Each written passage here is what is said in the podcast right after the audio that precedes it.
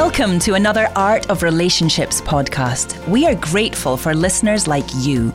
Let's get right into it.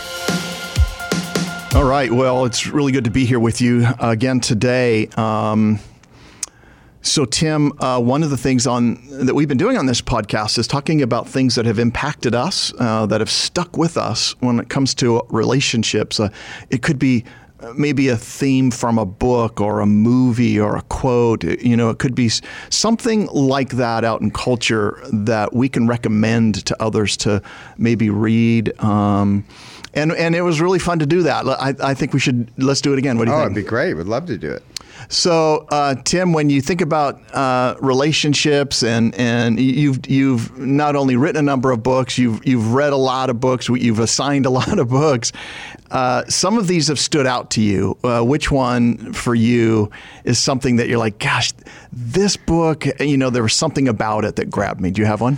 Yeah, it's been kind of fun. This whole uh, knowing we were going to do like part two of what we did before, where we mentioned a Gottman book, uh, "Why Marriages Succeed, Why They Fail," and uh, Brothers no, not Brothers Karamazov, Crime and Punishment, right. Dostoevsky. It's been fun just thinking all day about which Muehlhoff book book you're going to pick first. I'm just I'm just waiting on pins and needles. I'm sure our listeners are are waiting as well. So I, am going to pick a book. Um, it, it's kind of a technical book, but it, it, again, it's one. It's from Oxford University Press. It's just one of these books. They say some things, and you just go, okay, I I I haven't stopped thinking about that. The book is called Families and Faith How Religion is Passed Down Across Generations. Uh, Vern Bengtson mm. is one of the authors. You know him, Chris? No, I don't. Oh, okay. Um, so he came to Biola. This is how I was aware of the book, Chris. He came and did a chapel. And here's what he said in the chapel that literally caused uh, tidal waves across campus. Here's what he said. And again, let me just say real quick all of us who have kids and we're people of faith, uh, this is what keeps us up at night. Th- this is the topic right here is I want my kids to obviously embrace our faith. I want them to walk in faith. I want them to be followers of Jesus in their 20s. Uh, we all want that, and it just scares us to death to think that maybe some of our kids. And by the way, if that's you, when your kids is not walking with the Lord, well, okay. Again, this is where we like to dispel these um, what we call attacks of Satan that like you're the only godly, committed Christian parents who has a child not walking with the Lord. That is just not true. Right. We know many situations, and all of us fear that. And it's not the sun's going to come up tomorrow if that's true. And God is relentless. He's not going to stop pursuing and things like that. We, we, but that'd be good to do an episode on that, Chris. Yeah, the great pursuer or the hound of heaven, yeah. he's called because he yeah. never gives up Right. All right. So here's what he said that absolutely caused a tsunami. Okay. He said this.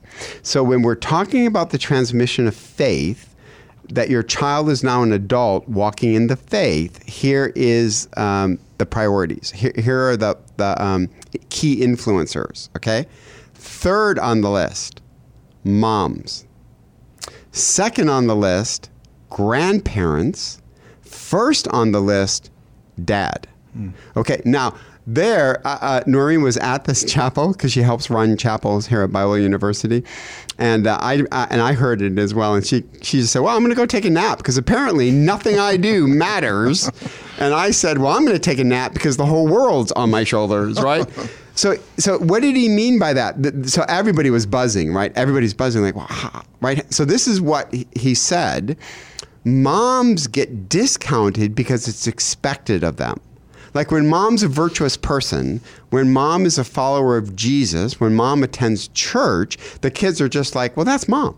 M- mom's just got a pure heart, man. She's just, mom's just awesome, right?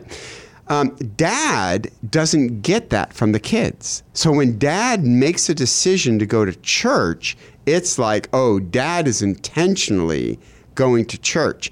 And he said, if that is augmented by the grandparents, if the grandparents are saying the same thing that the dad is saying, like, hey, you make time for church, religion is important, God is important, he said, that's really powerful. So he said, the single greatest deterrent to your kids walking, and again, dads, I, I hate to say, but this is us, mm.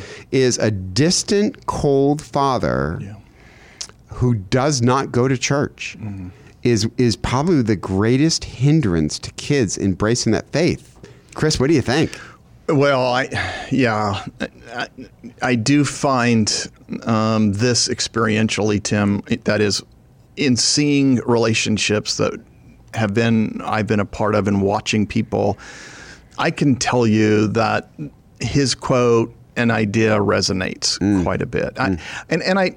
I, love how you said that we almost give moms. It's not because you know they're rated so low in, in, in love and kindness and impact. It's just when it comes to our spiritual life and uh, our own walking with Christ, what he's saying, I think, is that there's somebody who plays a very powerful role, and it's that father figure. So, Tim, what do you do when you're growing up this way and you don't have that father figure and yet you know uh, you trying to figure out how do i do this? You know I, am going to have kids one day and, and yet i didn't have that. So what do you say? And what, it's probably something just to go i've got to remember that quote. So i would say it's not so I w- I wouldn't say to dads it's not what you say it's what you do because for sure that's true. But mm-hmm. he's saying, no, no, no. It's also what you say. Yeah. He, listen to this. Listen to this quote, Chris. Particularly important, according to our data, is the role of father's warmth. Mm-hmm.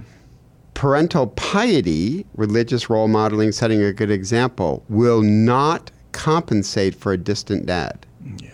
So there has to be that warmth. Yeah. And I remember a psychologist saying to me once that um, God has hardwired kids to their parents, and particularly, uh, he said, dads. Um, so I need to, I need to have warmth towards my kids, and not just this always calling them up to a higher, which is important. Of course, you want to call kids up to a higher standard, but there's got to be this feeling that my dad cares about me. Mm-hmm. He's not just interested in setting a good example, nor getting me to carry on the faith they did this great study, Tim. It, it's so interesting, and in which they had people evaluate whether they liked another person uh, that they had not yet met and they were about to meet, and they gave them all the same five qualities that you know they talked about. That, that you know they they were punctual, they were disciplined, they were kind, mm. or no, I'm sorry, yeah, they they were uh, generous, uh, kind. But the fifth variable. Uh, one was given warm they were mm. warm. The mm. other one was given they are cold. And so they all had the same characteristics except for one word changed. And people would automatically now going to this relationship to talk to somebody did not like the cold person from the and and, and then perceive them as much more colder as mm, well. Mm, and they mm. would say, I just didn't, I don't have good feelings about it. In fact, they would less likely to hire that person just by that one variable. So, so in other words, you're getting down to a very cardinal trait, warmth. So, yeah. Tim, how, what do you do in a, in, as a father? How do you create warmth? I guess what you do is you come alongside your kids, and m- maybe there's a, a sense of acceptance, or as maybe Gottman would say, this bid for attention. You listen to a kid, you receive them, you take them in, you, you talk with them, yeah. and they find that you're safe. It, there's a there, the words safe and secure and warm are all together. So I'm gonna yeah, and I have one last quote that absolutely touches on that for prodigals, for people who have walked away from the faith, and he mentions three characteristics that he has found really wins people back into the faith. But you turned me on to something. I think it's Daniel Goleman, Uh, uh, emotional contagion. Yeah. Which means, now th- this is where it gets bad, but then it gets yeah. better. It gets bad because guess what? If you really don't have warmth t- towards a person, you can't fake it. Yeah. That that person, right? We talked about the high road, the low road. They actually intuit how you actually feel about them. Mm-hmm. So I guess what we're saying, Chris, is, is and again, we're not trying to guilt people. If you, all of us go through seasons where we have a hard time with a person, and that can even be your child. Well, you take that to the Lord.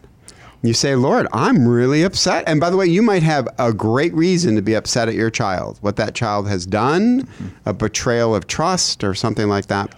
Um, but then, man, take that to the Lord and say, I'm really struggling with my spouse or my kids right now. And then, uh, then he says this, Chris. I thought this was such hopeful news for parents who have uh, prodigals he said, in addition, we found that the most successful parents in religious transmission were three qualities for children who choose to walk away from the faith or even choose a different faith so like they convert to something else. Here they are. This is not earth shattering. Love, respect, and patience. Mm. Those three qualities. Like uh, we're not yeah. withholding our love, yeah. even though what you're doing is breaking our heart. Uh, we're, we're going to be respectful of you. Like you're an adult. I'm not i'm not it's not anymore for me to tell you you got to go to church. But the patience part i'm mm-hmm. sure is trying because we all want to see the kids come back. Yeah it's interesting because Tim, when they evaluated who are the best, um, most loved counselors of these children and kids that had actually been taken out of the home, they're now living as in, in this home a group of 50 and i'm a counselor there right 50 behaviorally disturbed boys mm. and, and th- what would happen is they would be asked who has impacted you during your time. So they're about ready to get out and graduate. Many of them have, have kind of kind of pulled their life together. They said, "What qualities of the other person?" Tim, what you just listed there was almost to a T what they would say that kind of counselor and the one mm. that that mm. held fast to their to the rules in a way that was it, it was uh, a discipline that they said was consistent. That is, they knew that they would also be told, "You can, if you do this, this is what's going to happen," and they did it with love, right? It was the counselors though that were really easy and and like, "Oh, don't worry about it. Oh, okay, I'm not. You're out of your room and you're doing something mm-hmm. illegal. Just go mm-hmm. back and I'm going to forget it." Because they wanted to be liked, mm-hmm. and they wanted to be liked by these kids, and so they would kind of give in to them and and and be their friends, mm. and those were less respected than wow. the ones who held wow. strong wrong and yet did it with a kindness and a love. So I think that's really interesting as parents. If we can still hold those qualities, Tim, and say, you know, here is also what I need you to do. As far as, let's say, you know, if they're doing something illegal, you know, or something that they're they're not supposed to be doing, they hold right, steadfast right, right, to that in a kind way. So let's make this a little controversial. Let's say one of your kids comes home and says, like many couples in the United States, "Hey, uh, me and my girlfriend were moving in together. Mm-hmm. We're not going to get married. We're we're moving in, and in fact, she already has moved in. Right. Okay. As a Christian parent, you want to go to DEFCON one yeah. and say, "Hey, a, we didn't raise you that way. B, you know what the scriptures say about it, right? And doggone it, we're not going to be." We're not going to be condoning this. I mean, I get that. There's part of me that wants to kick into that mode in a heartbeat, right? Right. But then if you go back to what the study says is, okay, love, hey, w- yeah, mom and dad are disappointed. I, I, like what you said, Chris. There's no reason I can't tell my son that. Mm-hmm. There's no reason I can't say, yeah, we're disappointed. You know how, what mom and I believe. But listen, we respect the fact that you're an adult. Mm-hmm.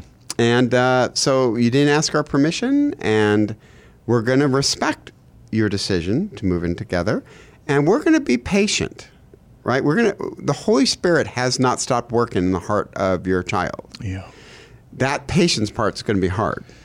I, you know what I mean? But you got to do it, or what? You're going to read the riot act one more time, and it's like that. That's just not going to work.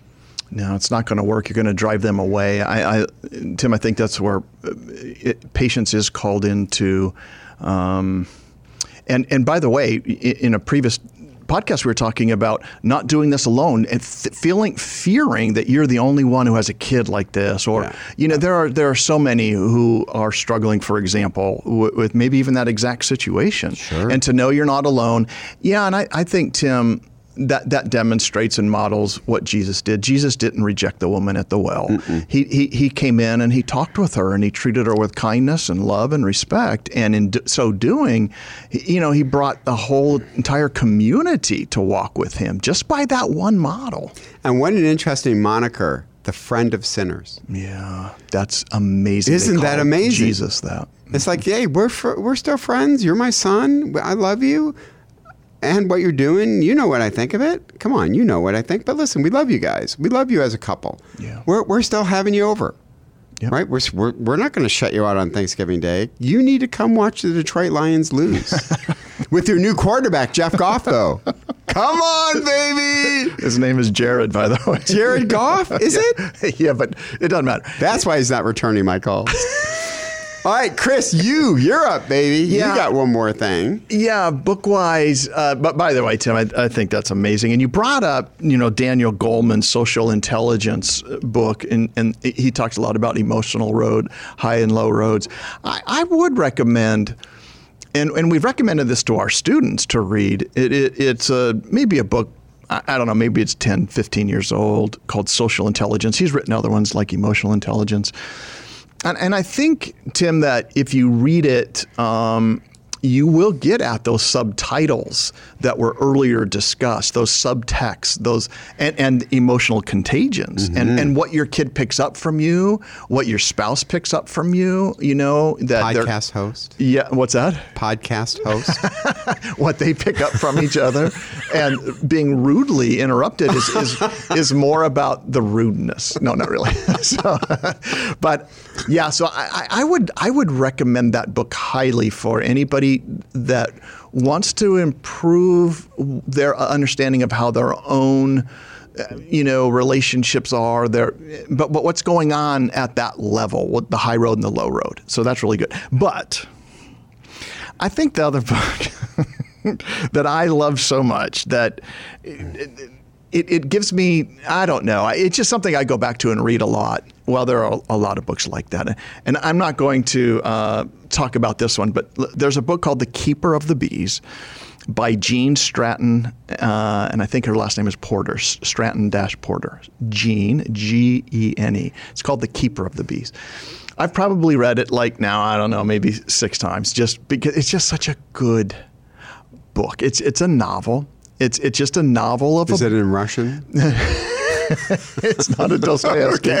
It does happen right after the war, and a man that's wounded. And what happens, Tim? I, I think the the why I, the reason I love this book, The Keeper of the Bees, is a man that is is at the very end. He's going to die, and he knows that from his wounds.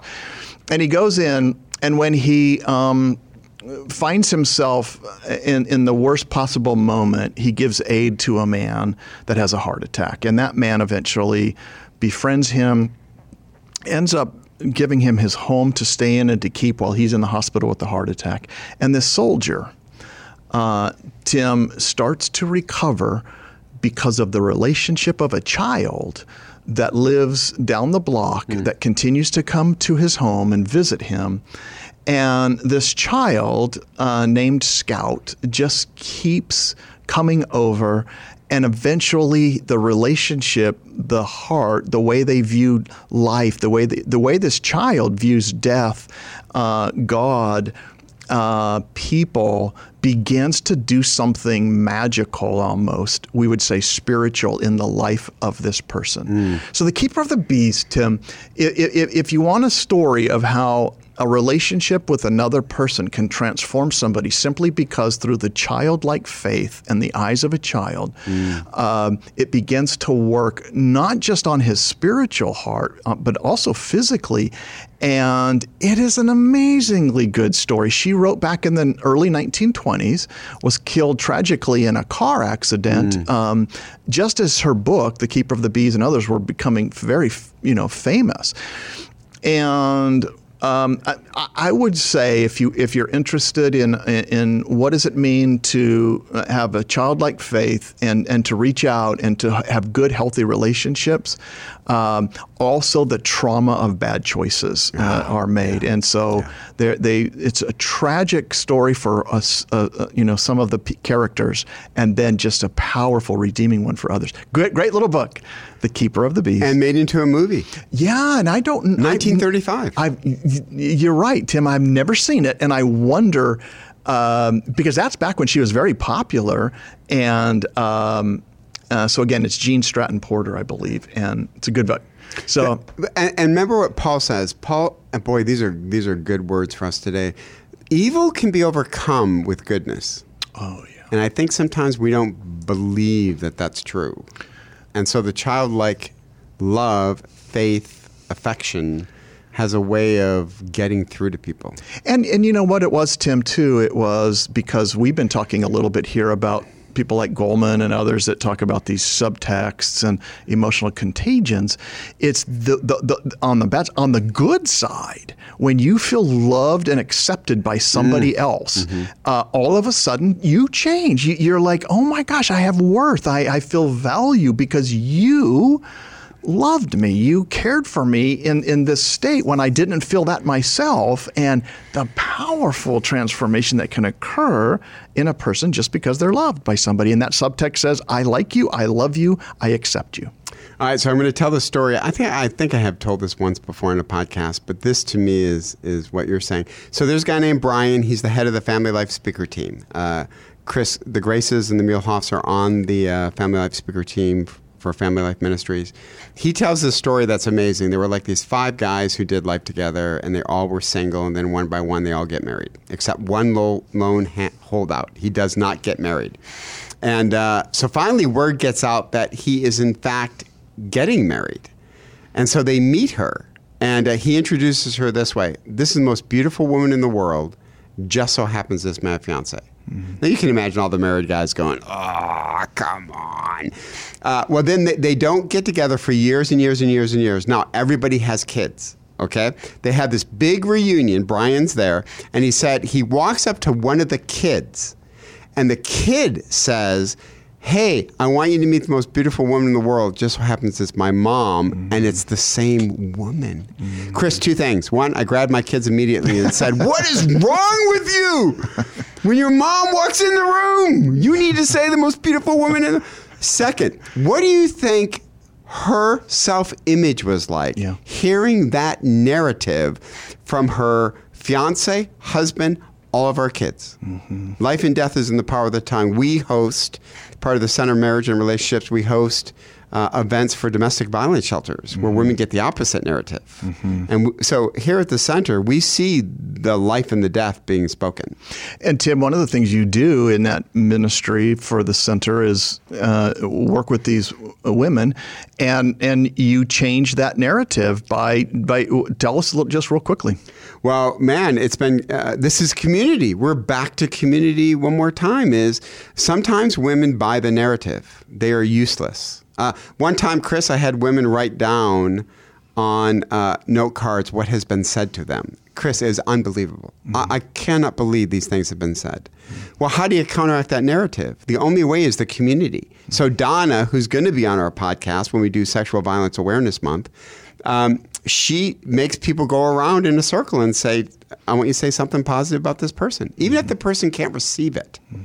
Mm-hmm that that counter narrative that's back to Gottman's five to one ratio by mm-hmm, the way 5 mm-hmm. positives for every negative so yeah it's so cool what the center does we we, we really believe that we're called to uh, not just healthy marriages marriages that are struggling but marriages that are in abusive situations mm. and we need to step into that because James said true religion is really caring for these orphans and widows in distress. And these women are in distress. And so mm-hmm. we're committed to this wonderful thing called Valentine's Day for everyone. Local uh, grocery chains are getting involved. They're giving bouquets of roses, chocolates, gift cards. We had masseuses at the last one pre COVID. So we'll tell you more about this when the time comes. But check out our website because it's a really cool event. Mm-hmm. And uh, just really well done event that that does to bring a, a, lot of people that are in distress and in difficult relationships gives them uh, hope and and there's something about it that brings life back to them even in the worst situations and just I just love the way you're doing that uh, and taking a lead with that. And listen, here's the we, we see America often divided. We see this in the headlines. We just went through a contentious election. But we go up to local grocery chains, Chris, um, like like Albertsons, Trader Joe's, they don't even blink.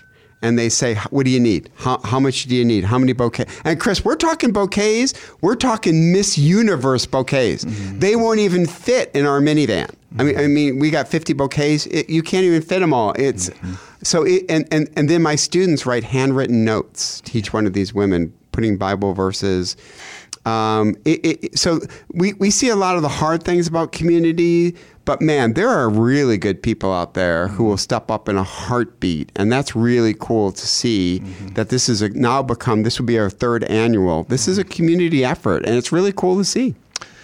Well, it is. And it just shows you the power, uh, Tim, like you said, power of words and the tongue and that which is communicated, not even by words, but just by our actions, whether it's through fathers going to church, right? Yep. Whether it's through showing that you love somebody and it, and it's a, a way in which they sense that and pick it up, almost like a contagion, an emotional contagion, and then countering hard times by just simply coming up with something to encourage another person um, by uh, loving them, like in The Keeper of the Bees, the way this person loved another person through a childlike faith. It was awesome. Hey, so let's do this segment again in the future sometime. We just mentioned books and stuff Yeah. and um, that just have left an imprint on us. That yeah, that's Yeah, cool. and even movies. Uh, there are some that are just so Oh, powerful as there well. are, yep. Hey, that was fun, Tim. Uh, and y'all listeners, again, uh, go to our website, check it out. We've got so much there for you, and y'all know where it's at, cmr.biola.edu. And we're just grateful for all y'all that listen, and you've been listening for a long time.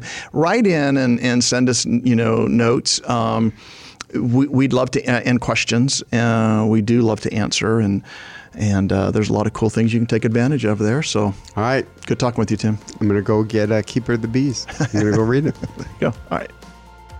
Thanks for listening to The Art of Relationships. This podcast is only made possible through generous donations from listeners just like you. If you like it and want to help keep the podcast going, visit our website at cmr.biola.edu and make a donation today.